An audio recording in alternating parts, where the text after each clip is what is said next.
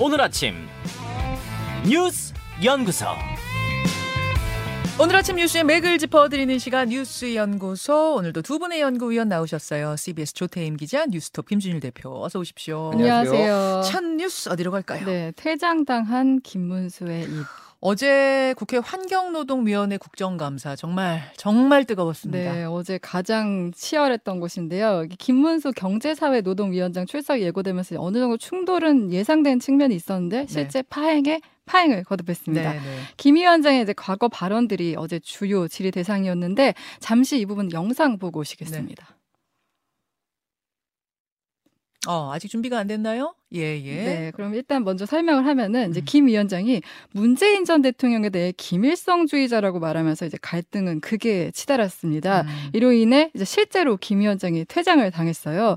이 부분도 이제 지난해 김 위원장이 문 전 대통령에 대해 대한민국의 종, 정통성을 부정하는 종부, 김일성주의자라고 했던 발언 때문이었는데 음. 김 위원장의 이에 대한 생각을 묻는 질문에 문 전 대통령이 이제 신영복 선생을 가장 존경하는 한국 사상 라고 했는데 굉장히 문제가 많은 발언이다. 신영복을 가장 존경한다면 확실하게 김일성주의자라고 이제 답했습니다. 자, 요걸로 이제 퇴장 조치가 내려진 네. 거고 오전부터도 논란이 있었잖아요. 그렇죠. 사실 이제 앞서 김 위원장이 민주당 윤건영 의원에 대해 종북본성, 이제 수령님께 충성이라고 과거에 표현한 것을 두고 거세게 맞붙으면서 두 번의 파행을 겪었고 김 위원장이 결국 사과도 했었거든요. 자, 이제 영상 보겠습니다.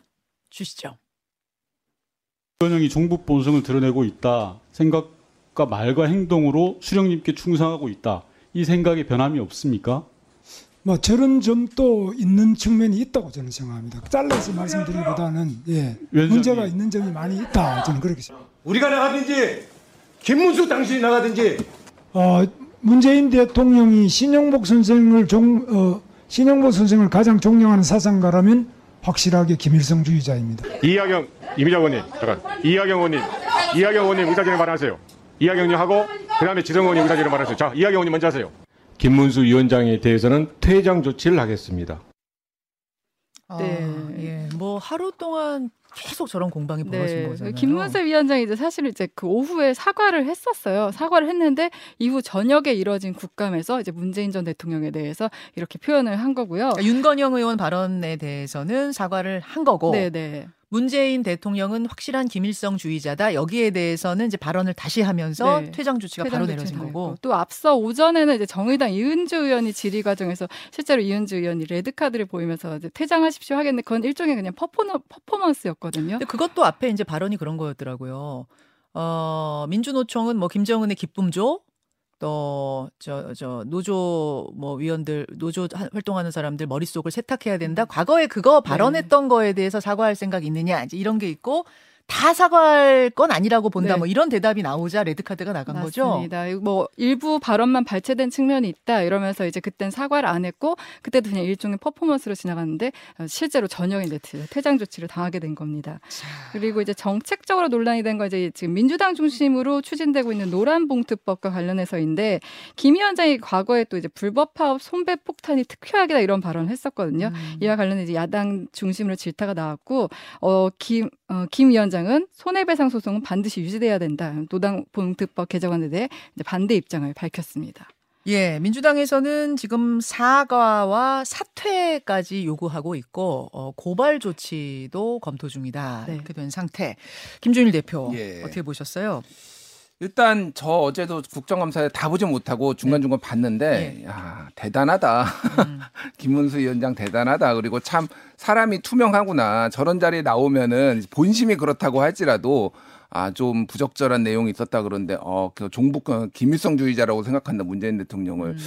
얼마나 많은 사람들이 그거에 동의를 할까요? 전 일단은 이 문제에 있어서 이 김문수 위원장 자체가 좀 부적절한 인물이다. 여러모로. 일단은 과거에 노동운동을 했지만 그게 한 오십 년 전이거든요. 사십 년 전, 오십 년 전 전에 노동운동을 했, 했는데 그때하고 지금하고는 노동 환경이 완벽하게 달라졌습니다. 네. 이때 그때 뭐 비정규직이 있었던 것도 아니고 노노 갈등도 있고 이게 그냥 지금 과거에는 노사정위원회였고 지금은 경사노위가 된 거잖아요. 음흠. 갈등 중재와 노동 현안 파악이 굉장히 중요한데 정말로 어, 자격이 있는가 그런 것도 이제 문제고 임명을 한 문, 윤석열 대통령이 저는 문제라고 봅니다. 그러니까 이게 잘못된 시그널을 줄 수 있어요. 지금 뭐 이를테면 전직 대통령에 대해서 종북주의자다라고 얘기를 하는 게 뭐 사상은 자유지만은 이거는 막말이잖아요.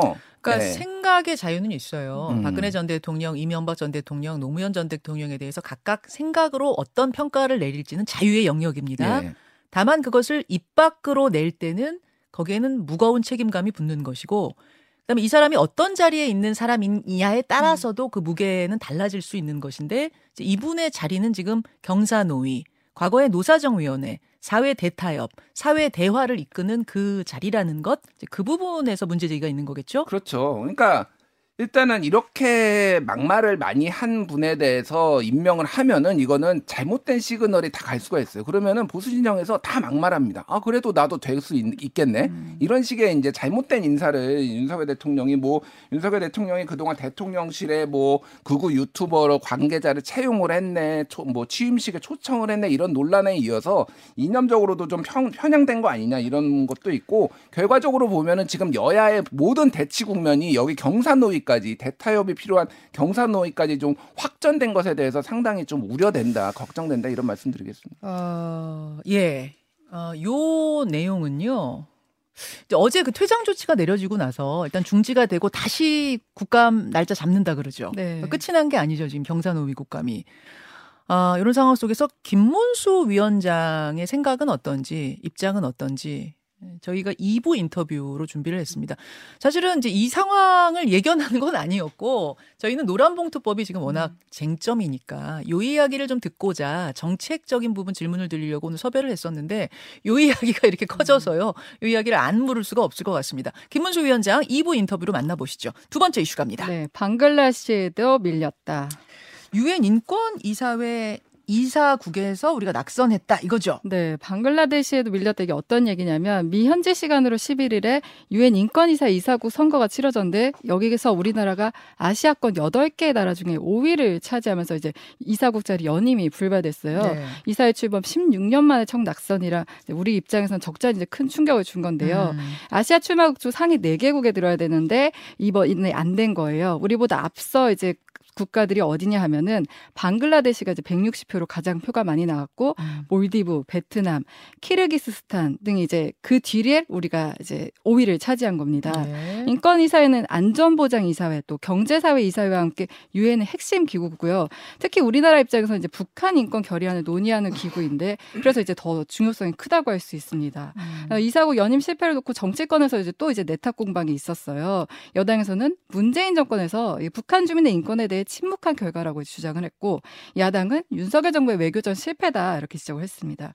외교부는 이번 선거 결과에 대해서 이제 올해 국제기구 선거에 우리 후보들이 과다 입후보하면서 선택과 집중 못한 점이 있다 이렇게 좀 자평하기도 했습니다. 자, 그러니까 이 이게 왜 떨어지게 된 거냐 일단 이게 궁금하고요. 어, 뭐 문재인 정부 직전까지 있었던 문재인 정부의 문제다 아니다 최근에 윤석열 정부의 문제다 뭐 또 정치권은 그 공방 중이고 김준일 음. 대표 일단. 인권 이사회 이사국의 숫자가 뭐, 뭐 안보리처럼 뭐 한 다섯 개 뭐 이런 게 아니라 네. 사십칠 개국이에요. 그럼 유엔 회원국의 한 오분의 일 되는 거죠? 예, 한 이백 개국가 되면 한 뽑네요? 오분의 일 안에 못 든 겁니다, 지금. 한국이 음. 못 들었고요.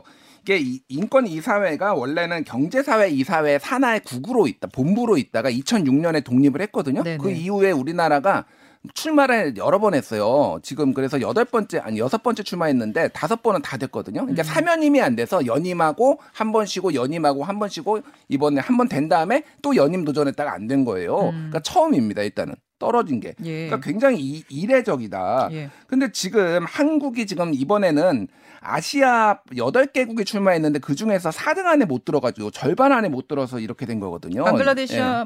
방글라데시, 몰디브, 베트남, 키르기스스탄에 이어서 오 위 했다는 거죠. 예. 그러니까 이게 정말로 이례적인 게 모든 지표를 보면 한국은 아시아 인권과 관련해서는 아시아 최고 수준이에요. 예를 들면 보수 성향의 미국의 프리덤 하우스라는 단체가 네. 세계 자유지수를 내는데 이천이십 년에 한국은 이 등급으로 한국보다 위에 있는 거는 일본, 대만, 몽골 뿐이고 음. 미국의 싱크탱크 케이터 연구소가 이천이십일 년 세계 인간 자유지수 보면은 한국은 일본, 대만, 홍콩에 이어서 사 위 아시아에서. 네. 그 외에 뭐 국경 없는 기자회가 발표하는 것도 한국이 일 등 아니면 이 등이거든요. 모든 예. 인권 지표적인 면에서 밀린 게 아니라 뭐 다른 이유가 좀 있었던 걸로 보세요. 그러니까요. 그 지금 뭐 좀 비교를 해드리면은 뭐, 예. 뭐 방글라데시 같은 경우에는 국경 없는 기자회에서의 뭐 언론 자유 지수가 뭐 백사십오 위대, 그리고 몰디브 이 위에 오는 몰디브는 모든 국민은 순위파 무슬림이어야 된다. 그래서 종교의 자유를 제한하고 있는 나라고, 그리고 뭐 베트남은 일당 공산당 독재에서 다당제 해야 된다라고 인권운동을 얘기했다가 십 년 투옥해 버렸어요. 최근에 음, 그게 막 예. 논란이 되고 있는 예. 거고, 뭐 키르기스스탄은 뭐 납치 좋은 문화가 있는 이런 나라입니다. 그러니까 왜 밀렸느냐라고 예. 보면 아까 전에 첫 번째 얘기했듯이 이번에 굉장히 최근에 한국 사람들이 유엔의 각종 공직에 나가서 선거를 했는데, 유엔에서는 어, 독특하게 한 나라를 밀어주면은 외교적 관례로 다른 나라를 밀어주는데, 올해 올 작년 올해에서 열네 번이나 나가서 이게 좀 문제가 됐다, 표가 분산됐다, 뭐 이런 아. 외교가의 하나의 분석이 있어요. 아하. 두 번째는 한국에 대해 인권에 대한 부정적 인식인데, 이거가 아까 전에 여야가 좀 엇갈리는 거예요. 음. 그러니까 여당에서는 이를테면 중국 정부의 신장 위구르족 인권 탄압을 이천십구 년부터 삼 년까지 성, 유엔 회원국의 공동 선명에 한국이 참여하지 않았어요. 그건 음. 중국의 눈치를 본 건데, 이런 것들이 부정적 인식을 음. 했다. 그리고 대북 전단 살포 금지법이 논란이 있었는데, 표현의 자유보다 중요한 것은 어 절대적인 표현의 자유가 절대적인 것이 아니다. 뭐 이런 것들을 또 얘기를 해가지고, 그 강경화 외교장관이 했던 예, 얘기죠. 씨엔엔과의 영어 영어 네. 인터뷰에서 그런 얘기를 해서 뭐 이런 것들이 논란이 됐다라는 분석도 있고, 아니면은 네. 윤석열 정부가 지금 뭐 이를테면은 본인이 말 실수한 거 가지고 언론 탄압. 언론 탄압 엠비씨를 뭐 해가지고 국제 기자 연맹에서 언론 탄압 반대 성명을 내고, 이런 것들이 좀 안 좋은 영향을 미쳤다라는 얘기도 있고, 음. 또 하나는 국제 사회가 분열이 돼가지고 지금 서방 진영과 소위 말해서 이제 전체주의 국가인데 제삼 세계 국가들이 오히려 전체주의 국가 쪽에 지금 많이 서 있어서 한국이 지금 서방 진영에 너무 바짝 붙은 것을 좀 불편해한다, 이런 분석도 있습니다. 어쨌든 중요한 거는 네. 한국의 외교가 지금 제대로 작동하지 않고 있다. 지금 여러 가지 루트로 지금 음. 뭐 인플레이션 감축법도 해가지고 지금 조문 논란부터 해서 지금까지 모든 게 좀 안 되고 있어서 이게 좀 점검이 필요한 상황이다, 이런 지적들이 나오고 있습니다. 그러게요. 뭐 독특한 선거 문화 때문일 수도 있고, 그 뒤에 지금 쭉 설명해 주신 여러 가지 외교적인 문제 때문일 수도 있지만, 중요한 건 네 탓이냐 내 탓이냐를 넘어서 그래서 어떻게 할 거냐 앞으로, 이 부분에 대해서 우리가 좀 대안을 찾아야 될 것 같아요. 조태임 기자. 네. 그런가 하면 어제 정치권에서는 전술핵 재배치 같은 핵무장 얘기가 공론화가 네. 됐고 네. 또 아침에 새벽에 속보 하나 들어왔잖아요. 네, 맞습니다. 오늘 좀 전에 속보에 의하면은 북한이 어제 해군용 장거리 순항미사일 시험 발사를 했다고 하거든요. 장거리 순항미사일이면은 한 비행시간 두 시간 삼십 분 되는 그런 미사일을 발사했다. 네네. 우리 국방부도 확인한 거예요. 우리 국방부도 확인했는데, 이제 우리 국방부는 유엔 안전보장이사회 그 대북제재 결의안 위반 아니어서 이제 발표를 안 했던 거고요. 조선중앙통신에 의하면 이 발사된 두 기의 그 미사일 거리가 이천 킬로미터 표적을 명중 타격했다, 이렇게 밝혔고요.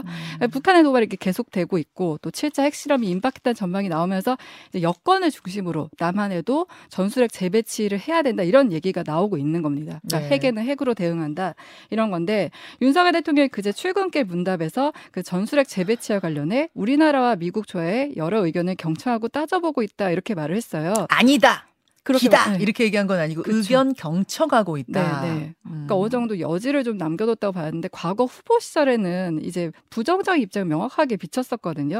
어. 거기다가 이제 정진석 비대위원장이 어제 결단의 순간이 왔다, 구일구 남북 군사합의는 물론 천구백구십일 년도 한반도 비핵화 공동선언 역시 파괴돼야 된다, 이렇게 했습니다. 근데 사실 이것과 관련해서 이제 실효성 논란이 일 수밖에 없는데요. 한반도 비핵화 공동선언 삼십 년 만에 이제 깨지게 되는 거잖아요. 그렇게 되면은 네. 전술핵 배치 위해서는 미국 의회 승인을 거쳐야 하는데, 미국은 이제 비확산 기조를 음. 유지하고 있고요. 또 네드프라이스 미 국무부 대변인이 이와 관련한 질문에 한국 정부가 요구를 했는지에 대한 질문은 한국 정부에 해라, 이렇게 좀, 어, 좀 답변을 피하기도 했습니다. 아, 그러니까 미국에서는 한국이 밝힐 문제다, 네네. 이런 식으로. 이거 좀 뜨거워질 것 같아요. 보니까 전술핵 재배치 핵무장론 요거 요거 여러분 좀 지켜보시기 바라고요. 아주 짧게 금리 소식 전해주세요. 아, 네, 잠깐만요. 예.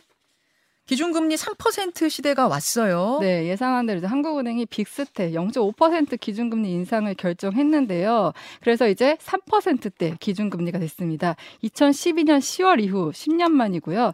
사월, 오월, 칠월, 팔월에 이은 다섯 차례 연속 인상도 한국 역사상 처음입니다. 일단 금리 인상 이유에 대해서 높은 물가를 꼽았고요. 또 환율 상승 등으로 물가 계속 상승할 수 있다, 이렇게 본 거예요. 음. 그래서 앞으로 금리 인상 기조를 이어나갈 필요성이 있다고 설명했는데, 이창용 한은 총재가 빚을 낸 많은 국민이 고통스럽겠지만 물가를 잡는 게 우선이다 이렇게 밝혔어요. 그러니까 앞으로도 금리 인상 여지를 좀 둔 겁니다. 더 오를 수 있다. 네네.